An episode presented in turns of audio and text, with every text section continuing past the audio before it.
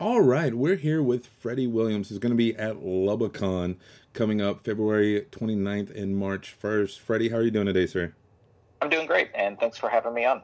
Thank you so much for being here. We're really excited. You know, Lubbock, we're kind of in the middle of everything, yet away from everything at the same time. So getting awesome talent and things, it's really exciting for us, especially me. Like I'm a huge comic fan, so when we announced you, I was over the moon. I'm giddy. well, thank you very much. Yeah, I'm I'm looking forward to it. I lived in Texas briefly uh, back in I think it was 98, 98, I believe. I lived in Garland, Texas a little bit, so I've always considered Texas like a a bit of a second home. It always feels like going home, even though the state is gigantic compared to, especially compared to Kansas and Missouri, which is where I grew up for the most part. But um, I'm looking forward to it. And um, oh, on a side note, did you do the graphics for the announcements um, for the Lubbock Con? I the ones that kind of like eight bit graphics.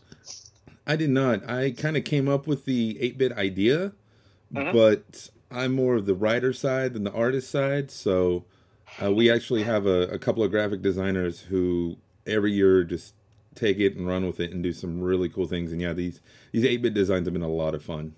Yeah, well, they look they look great. I was gonna my compliments to you, you know, for the concept, and then whoever created them uh, did a great job. I, I thought that was really neat. It looks like a, you know, like a character select screen for a video game, and just pretty clever. I haven't seen that before. Yeah, and it worked out really. Our posters, our big um, eleven by seventeen posters, look like a standing arcade unit.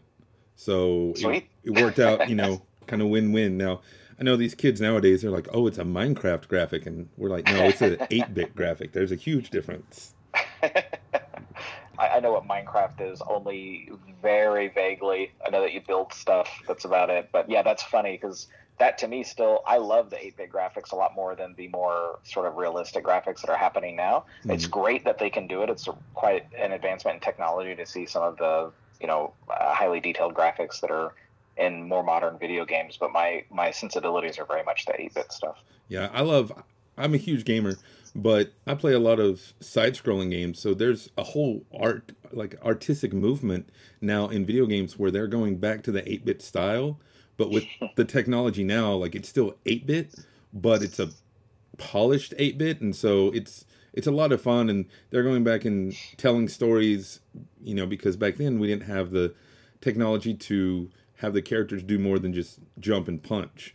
Now they're using the old graphics to tell fleshed out stories and do more with them and I just I think it's really cool. I'm I'm a nostalgia person though. So yeah, I wish I had more more time to get into that stuff because it, it's like as you're describing it, it sounds really cool. But uh, if I get into a video game, like my deadlines will will evaporate or whatever. I'll start blowing deadlines, and that's like I don't know. I can't do it, so I have to like steer clear of it. Uh, we occasionally play some older games. Like we did get uh, Shovel Knight we did get that a little while ago, and we played that a little bit, but I wasn't particularly good at it. So it made me like I came to a crossroads where it was like either play more to get better at it, or just go, eh, I'll, I'll take the, the loss and step yeah. away from it because I didn't want to get too dedicated to it. You know. Yeah, that game went from easy to hard, like in in one level. You're like, okay, I can do this, and then because I have it on Xbox, and yeah, it was I was doing all right, trucking along, and then the next level I died 20 times at you know, halfway through, and it's kind of the That's what it way. seemed like to me as well. I just I just assumed it was because I am so out of video games normally, but so maybe that's just how the game is though. We're gonna say we're both great at video games. It was the game was just that difficult. that, that sounds good. we can agree on that. yeah, uh, but you know, talking video games and nostalgia and everything, I mentioned at the top, like we're excited to have you here because you're you're a big comic guest. Um, comics are awesome. If if people don't realize that they've never been to the movies or anything. Comics are everywhere. There's a lot of avenues for people to get into comics now. Like I said, whether it be the movies, the TV series, or heaven forbid, actual comics. But what got you into comics as a fan? You know, were you a fan before you were professional, or vice versa? How did that happen? Yeah, I was a fan first. I, my earliest memories when having comics were like some hand me down comics from some of my older cousins. And so those were like really, really old uh, Superman and some Spider Man and some Batman stuff that were, you know, all frayed along the, the spine and stuff like that. And then that was around the same time I was watching Super Friends and, you know, you know, I was pretty young at the time. then flash forward to when I was maybe 13, 14, something like that, where I saw my first Jim Lee comic book. So this is like a big, you know, leap in time. But whenever I was uh, about to be a freshman in high school, I uh, we had this garage sale, and I took my garage sale monies and, and went up to the local convenience store, and we were going to get some snacks and stuff. But whenever I started looking at the spinner rack of, of comics, I saw X Men 272, and that was like part of the Extinction Agenda stuff that Jim Lee had drawn for X Men. And whenever I opened it up, it just stopped me in my tracks, and I spent money on comics instead. And then shortly after that, I also at uh, our local library at the time saw Elf Quest Book Three. It was like a collection of of uh, some Elf Quest stuff that came out in like the mid to late seventies. But you know, I was seeing it, and it just it blew me away as well. So very very different types of comics, but they roughly hit me about the same time. So that's those are the two probably most significant books. A lot of other books made big impressions on me, but those are the two books that got me to want to like delve more into comic books and start collecting them as best I could with the little money that I had. And that eventually led to me, uh, you know, enjoying the artwork so much that I thought, well, you know, because I'd always enjoyed drawing, maybe I should try my hand at, you know, becoming a professional comic book artist. Nice. Well, we're we're glad that has happened and everything went down. Uh, your your story, I'm sitting here nodding because the same thing. I mean, I think there's a lot of people of our age group that Jim Lee is the reason a lot of us got into comics. You know, mm-hmm. oh, yeah. that's really pretty, and then you get in and you get like the Claremont stories and everything, and it's just, it was a really neat, almost renaissance because you know you're coming off of the '80s when you have all your Frank Miller and Alan Moore dark, depressing, gritty stuff, which is great but this was kind of like new, bright superheroes, and it was, yeah, I just say I miss Spinnerack so much. I, those were great at grocery yeah. stores and drugstores and everything. Yeah, I think it's a real shame that there's not more of them. As far as just you know, you're a kid being at the grocery store with the parent, and then you know they they stumble into comic books and think, wow, these are really neat, and I can just open it and look through it. I don't have to get them out of a bag or something. I it's a shame that there's not something that simulates that experience as often. Now there were the uh, you know Walmart comics and stuff, uh, and I think that did help. That's something, but it's different. It's like it's not at the upper front checkout area where you can pick it up while your parent is starting to get the you know the groceries through the cashier or whatever. Yeah. Where you're just bored as a kid and you look around and you're like, oh, what's that? And then it clicks for you. It would be great if there was something like like that now. Well, and with those Walmart comics, you know, and the wonderful collector's mentality that is in this genre a lot. You know, I know some of our local WalMarts they were sold out as soon as they went on the shelf. They'd only get two or three copies, or they were damaged, yeah. and so people would snag you know, snag them up. Uh, my I have two sons, and my four year old has a pull list at our local comic shop. He gets all the Scooby Doo books that come out. And so, you know, just like you said, you know, to being able to expose the kids to that, I think it's a big thing. You mentioned your library had some, and I th- that's something that's really awesome because not all libraries do. I think it's starting to become a little more acceptable to put graphic novels and trades and stuff in libraries, but uh, you know, any exposure kids can have to comics, I am a hundred percent on board for. I think mm-hmm. it's really cool. So yeah, me too. So here we are. You're you said, okay, I can do this. I'm going to be a professional. For the folks at home, what are like some of the your favorite projects you've done? You know, may, maybe not the biggest projects you've done, but just some ones that you're like, this is why I'm here. This is fun. I love doing this. yeah. yeah, I think that the the first one that comes to mind. I mean, this is I'm deliberately avoiding talking about the the bigger ones, but the first one sort of in that that framing would be Captain Atom, uh, and that was in 2000. Let me see, 11. I think there was this thing called the New 52, which I'm sure you've heard of, but maybe not everyone in the audience has. So, DC Comics rebooted starting from issue one, uh, started the whole line all over again for for DC Comics, and I drew a series called Captain Atom and I was working with JT Krul, who's a very good uh, writer, but we were working together in a very collaborative manner Uh, and then I was also trying all these new artistic techniques.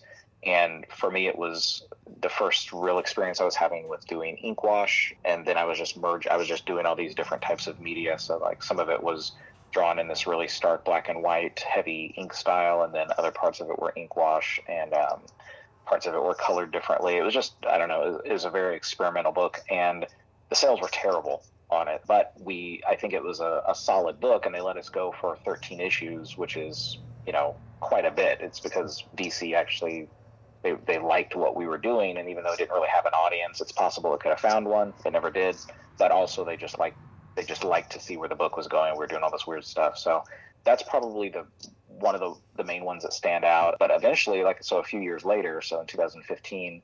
I got really, really lucky and got to draw um, the crossover of Batman and the Ninja Turtles, and that has been an amazing experience and totally, you know, career defining or career, um, the trajectory of my career totally changed in a really positive way.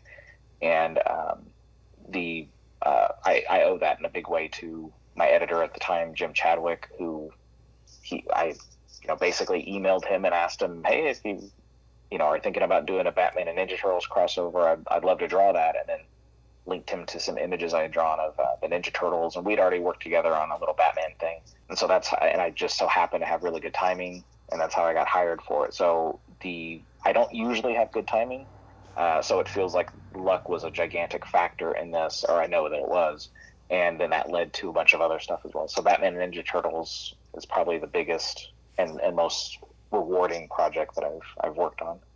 So you, you've done a few crossovers over the years, and as a fan of the medium, you know, you said you were a fan beforehand. How cool is that? As kids, you know, you always wonder, well, who would win in a fight, He Man or Superman, Batman or Donatello? You know, you're getting to draw your every kid's dream matchups. You know, the stuff that you just talked about on the playground. Uh, are there times where you feel like with these characters, you're not only have to do service to the characters and to the fandom, but even to yourself because this is this is it. You know, these are these big crossovers and how you handle these characters that there's always expectations because these are like I said what people have talked about on playgrounds for decades or longer. yeah. And is that is there like a weight that comes with that or do you just have fun and do it your way and, and make sure you're happy? it's it's it's kind of both of those things. There's definitely a weight, as in it, it feels heavy because you don't know what the fan reaction will be, and and not that. I mean, I don't think it's it's good to like try to let fan reaction steer you know a project or something. However, it's it, it was nice that so many people reacted positively. Um, so you know, I was fortunate in that Batman and the Turtles are both very malleable. So there's there's a lot of different iterations of those characters out. If you look at a you know, there's a wide variety of different takes on Batman, and the same thing with the Turtles.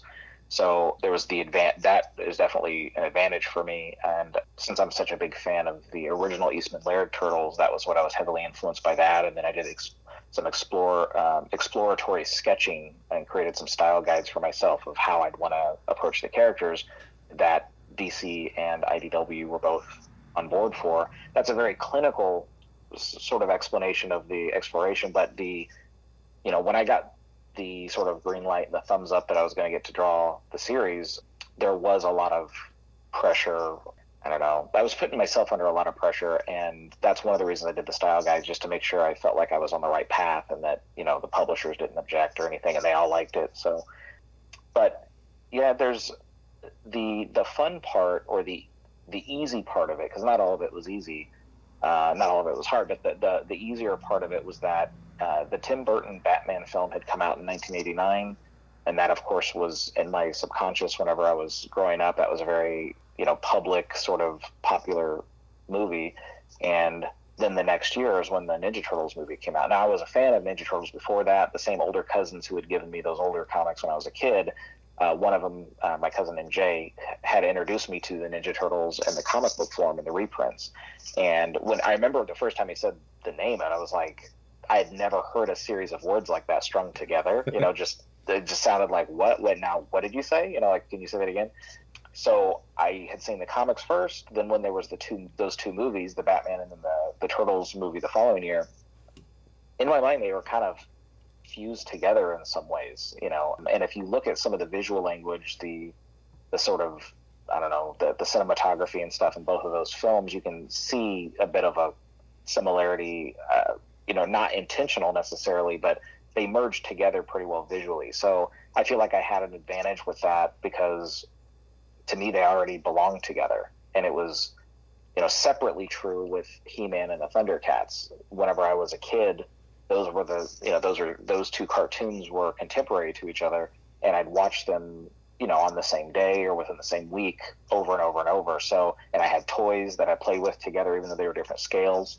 So it there is a lot of pressure, but luckily it felt like it already. I didn't have to like surm- uh, overcome this big obstacle in my mind where it was like, how am I going to make these work visually together or something? Because they already basically belong together for me. And then after that, it was, I'm glad that people are, are enjoying what I'm doing. That's a relief, you know? Yeah. I, I've seen your studies, I guess, as it were, on your website. You have a whole series of, hey, these are the Mirage turtles. These are the Laird turtles. and yeah. I think that's really cool. That shows, the, that passion, you know, that you care enough to say, okay, w- what turtles are my turtles? You know, everyone talks about, oh, this is my Batman or my Superman, but people have their own turtles. And even like in the third movie, when they changed their faces up, I was not a fan. I was like, no, those aren't the turtles I know. So the mm-hmm. fact that you went to that length and did all that is just awesome. I think that speaks not not only to your fandom and uh, your love for the craft as well, not just for the characters, but your love for the craft, which is impressive.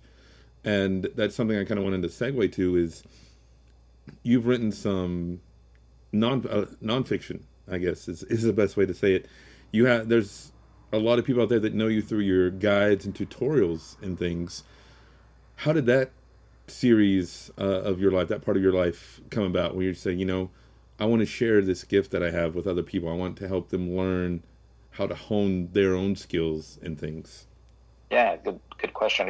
You and I were were emailing about this but it was you know preparing for the panel, the the how the um, breaking in and, and showing your portfolio panel at the show, but kind of reignited some of my desire to do tattoo stuff. So when so I'm I'm an old man and whenever I was trying to figure out what it takes to become a comic book artist and the types of materials and just whatever it was to be a comic book artist, those that type of information was scant. It was hard to find that stuff. Now, How to Draw Comics the Marvel Way is a fantastic book.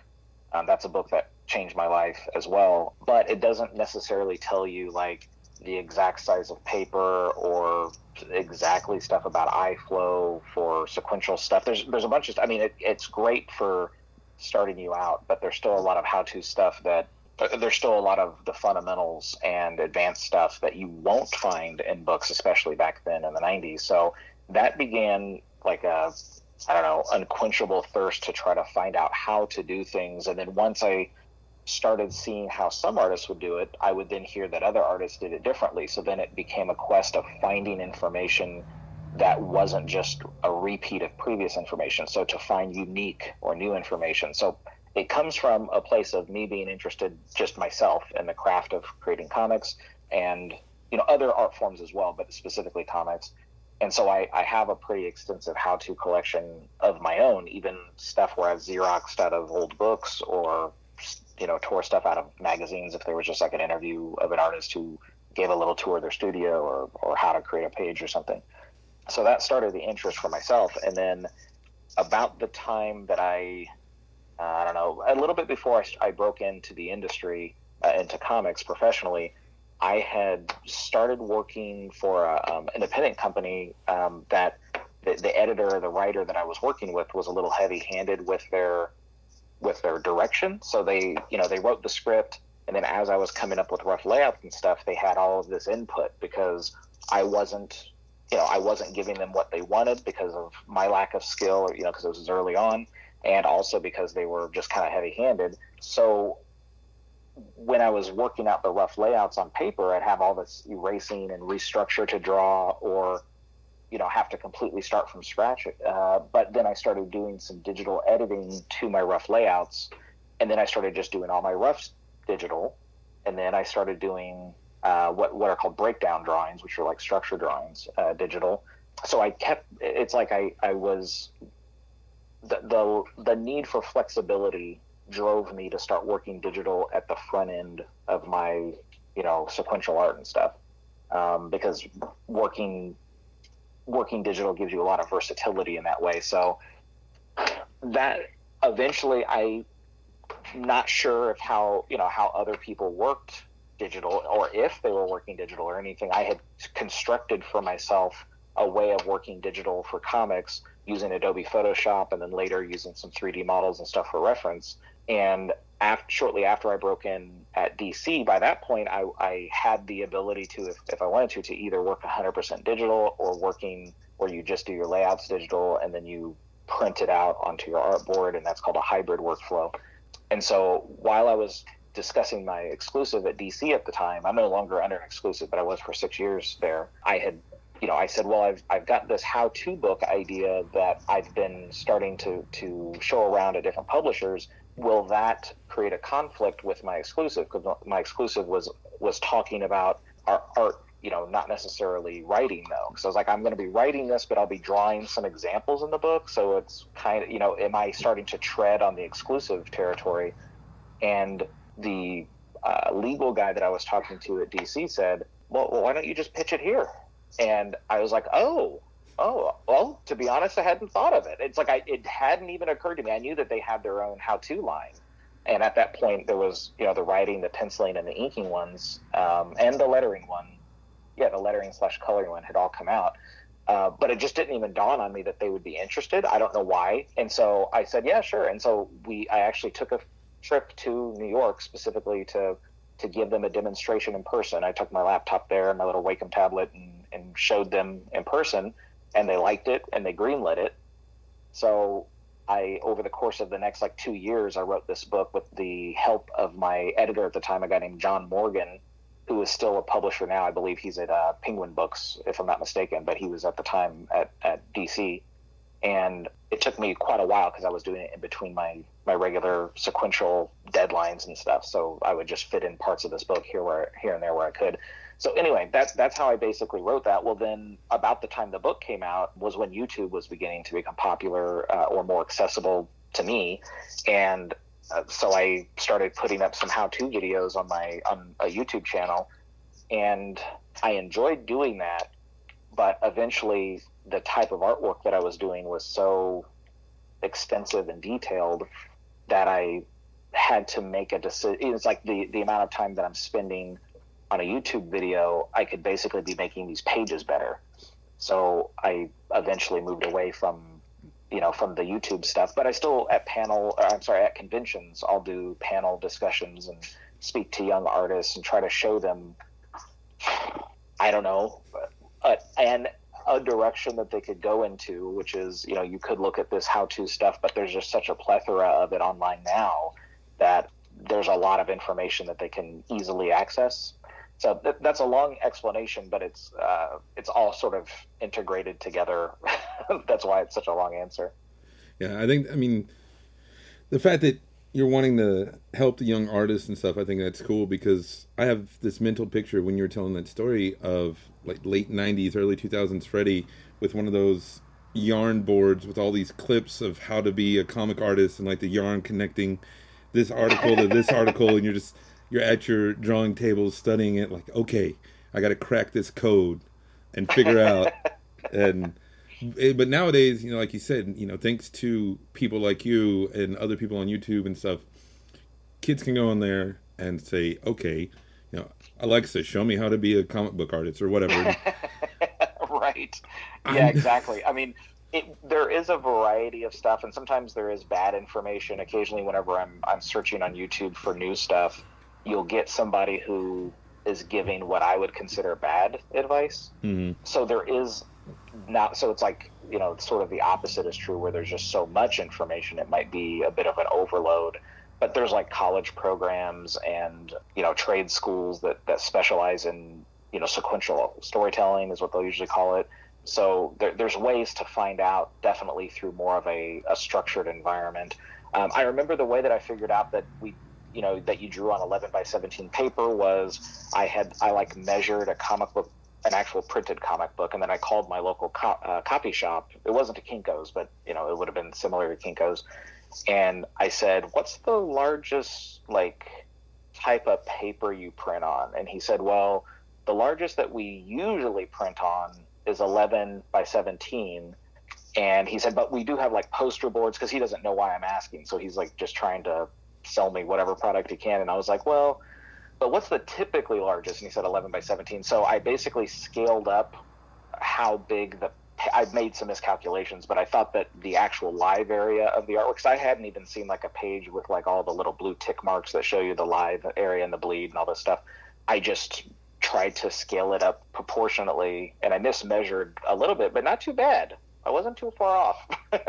um, but that's how I figured it out, and that to me I mean, it was being resourceful.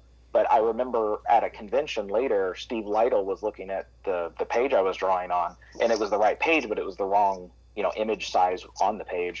And he was asking about that and, and that's how i actually learned the real size was through steve lightle at a local kansas city convention. That's cool. I mean i just think you know nowadays kids wouldn't pick up a phone to call any, anybody or anything. But that that's awesome. So we've we've talked about all these amazing projects you've done, both whether it be as a writer with your tutorial books or as an artist in your studies and stuff. What can people look forward to when you show up to Lubbock Con? Like, what can you give us a taste of maybe some of the things you're going to have at your table? Oh, sure. Uh, well, first of all, I want to say my my uh, signatures are free. There's a plenty of artists that, that charge for signatures, and I'm not putting that down. I personally am happy to to sign stuff for free. I'm just happy people are collecting, you know, the stuff that I draw. So, uh, anybody who wants to bring me a big old stack of comics, I'm happy to sign them. And uh, but at the table, I'll have uh, I have some limited edition sketchbooks that you know you could either order from my website or you can get them from me in person there. But that's the only places that they're available. Like they're not available on Amazon or whatever and then I also have uh, 11 by 17 uh, posters or what we call prints that you know like 10 bucks a piece or something, and then I sign all those for free. And then I'll also have original artwork for sale. But even if you don't, you know, original art is a lot more expensive because it's the single solitary piece of artwork that exists. You know, it's not a reproduction; it's the actual piece of paper we draw on. But even if you don't have the the funds to buy that, you can still feel free to flip through the book and look up close at it and feel the different densities and textures of, of ink through because it's all under you know plastic pages and stuff so and and put your face right up to the book and just ask questions as far as you know if you're curious on what did you use to do this effect or something i'm i, I love talking about technique and that sort of stuff so um, i think that's and then you know just chit chat to come over and talk I'm happy to do that too. Uh, we'll, I'll also be doing uh, two panels. One of them about I don't know the exact title, but it's like how to break into the comic book industry or how to um, build your comic book portfolio, something like that. About uh, it's usually it, mainly focuses on pencilers who who want to try to build a sequential art portfolio, and I'll be doing a panel on that for uh, an hour, and I'll have some visual examples. And then another panel I'm doing is about Batman and Ninja Turtles and how I got, you know, selected for that uh, job, and it'll also show some behind the scenes work and development work and that sort of thing. And I'll be happy to answer questions. Yeah, it's going to be a lot of fun. Like I said, we're really looking forward to it. Um, I, I can't wait to see the original art in your process, and I'll be in those panels hopefully. Uh, it's, it's going to be a crazy will weekend. You be taking notes? uh, like I said, I'm I'm a writer. I you artist people, you can just make a portfolio and go to a convention and get a job. Us writer people, we gotta. it's a, weirder path, I guess. Not there not is a very path, different path. yeah, I agree. There is a very different path for for writers to get in, and usually when a writer gets in, they can write three or four or more books a month, so they're absorbing more jobs to, and it makes it harder for for other writers to get in. So it's it is hard for it is harder for newer writers to to break into the industry than newer artists. Yeah, but you know, it's all today with your Kickstarters and Indiegogos and so many good independent publishers. You know, you used to you just had Marvel and DC, then Image came around, and then now you have IDW, Boom, Titan, all these really uh-huh. great. I mean, I hate to say smaller, but I mean compared to Marvel and DC, they're definitely smaller companies, and um, it's just I, think a lot like how music is now. You know, there's a lot of venues for people's art and talents out there, and when you have uh-huh. people like you who are helping refine that, help mold that, then that just makes it even that much better and gives those people that much more opportunity, you know, because when you submit to one of those other companies, if you have a nice portfolio, something that looks good, it's going to help you out and get you on the radar. So I definitely encourage everybody listening to come to those panels, you know, even even if you don't want to be an artist or something, I bet there's still some cool, like you said, behind the scenes things and stuff you can learn and find out that, well, if nothing else, you know, you'll learn something, and that's always good. I hope so, yeah. And I, I enjoy talking about that kind of stuff, and I'll, I'll be happy to answer questions and stuff. Um, I've also, yeah, about the uh, different, you know, publishers, some smaller and some bigger, and I don't, I don't think that's a incorrect word to use. Um, I've even heard of people self-publishing where they, you know, they'll post like a, a new page every couple of days on their website, and try to build an audience that way. And then at the end, like you said, have a Kickstarter Indiegogo thing and then print it, you know, actually pay for it to get printed and, and put out physical copies. So I think all of that's very exciting and interesting. And it's something I never would have dreamed of whenever I was younger and, and in high school and stuff. It never would have even occurred to me that that could be a reality. Yeah. I, yeah, I know. I think just being young and just like, okay, you either work for Marvel or DC or that's it. And I was like, no, there's, so many other amazing venues, and um, it, it's a good, like I said, almost another golden age. We talked about the '90s being kind of a golden age. I really think that there's another almost renaissance coming on. I mean, all this, this wonderful talent, yourself included, that's out there and telling these wonderful stories, and it's it's a good time to be a comic fan. And I think if people agree, you know, they can come check you out and see why. And if they don't agree, they can come check you out and see why they're wrong. It is a good time. and see why dot dot dot they're wrong. They're wrong. oh, you know, it's if if they listen to the show, they're a comic book fan though, so we're we're okay. But everyone in the audience is, is agreeing by shaking their head. Yeah. Uh, up and down. Yeah. if not, that's when we have muscle in the back of panels, like all these big scary guys that, if you don't like comics, they they take you out back and rough you up a little bit yeah, get them out of here. They're not in agreement with us. No, um, no, I'm I'm happy for. Uh, I'm I'm happy if, if people ask questions and stuff, and if I don't know the answer to it, or it could be that the things that I'm saying uh, at the panel or whatever could be that it's it's correct in some circumstances. Especially uh, that that's actually one of the reasons I I did not want to do like a uh, a sketch off or a something where I'm picking the winner of a drawing contest or something. Like we talked about that a little bit in mm-hmm. an email because artwork is so subjective and I'll be talking about how to break in at one of the lar- you know one of the normal uh, you know DC or Marvel superhero sort of comic book things but there's plenty of other types of comic books and types of storytelling and uh, you know that that don't necessarily adhere or don't have to fall in line with the exact sensibilities that I have for for superhero comics like the type of big bombastic action is not necessarily for everyone. Mm-hmm. Um, so that's one of the reasons that I, I, wanted to do these types of panels. And uh, but I'll still, you know, if people have questions or if their sensibilities are different than mine, then it's entirely possible that I could be wrong for the type of thing that they're trying to do, or that they'll get in in a different direction, even doing different types of artwork or types of storytelling. Mm-hmm. But I'll be talking about how to break in and the type of portfolio to build for like a mainstream superhero comic book. That, that's awesome. And one of the last things I'll talk about, talking about the big bombastic style and things. I love when you see artists do something that's not expected. You know, like Rob Liefeld drawing somebody having tea or things like that. I, I always go one of my favorite artists. Uh, I mean, God, there's so many talented artists, but yeah. Alex Maleev I think is wonderful. Uh-huh and you look at his style and you're like, that's not a superhero style, but and, and this is something that you do amazingly too. It comes down to the storytelling aspect of it, and I think that an artist who is a good storyteller, you know, if you draw the superhero, quote unquote superhero style, or the quote unquote cartoony like Jeff Smith style or whatever, right? If you're a good storyteller and you know those fundamentals that you that you've been talking about, you know, you can tell any kind of story. I feel like, and that's like I said, I like when you see stuff, or like when I don't know if you remember back early 2000s when Ashley Wood was drawing the X Men, and it was like, why mm-hmm. is this guy drawing? You know, he he fits better in with Spawn or something like that, and I, I don't know. I think that definitely speaks to a creator, and again, as a writer, it stinks. But when you can see somebody's art without words and you know the story that's going on there, okay, you know they're really good, and I think that's the talent that.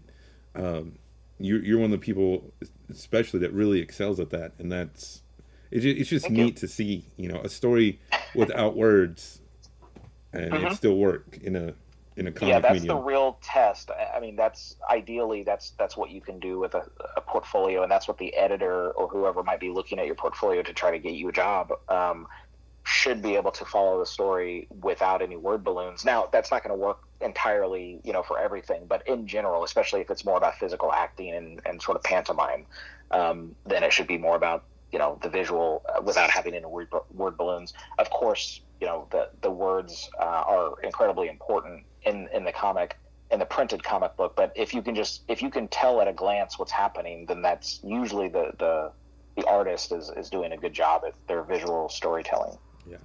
Well, I'm going to save the rest of my questions for the panel because I can sit here. And... we'll talk all night. Yeah, if, we're not careful here. Yeah. Uh, it's it's happened before. So, but Freddie, again, I want to thank you so much for being on the show. It's it's this has been a lot of fun. I can't wait for Lubbock Con coming up. We're a few weeks away. Tickets are available now, and yeah, it's it's going to be great. Uh, you you have a panel Saturday and Sunday, both days so people can check you out no matter what day they're there. Your booth, you're going to be set up there. Um, come check out the original artwork, everything like that. It's going to be great. Uh, Freddie, thank you again so much for not only the show, but for coming to, to Lubbock and hanging out with us and showing us how to do it. awesome. I'm, I'm really looking forward to it. And, and thanks for chatting with me tonight, too. I appreciate it. Awesome. Well, you have a good night, sir. Thanks. You too.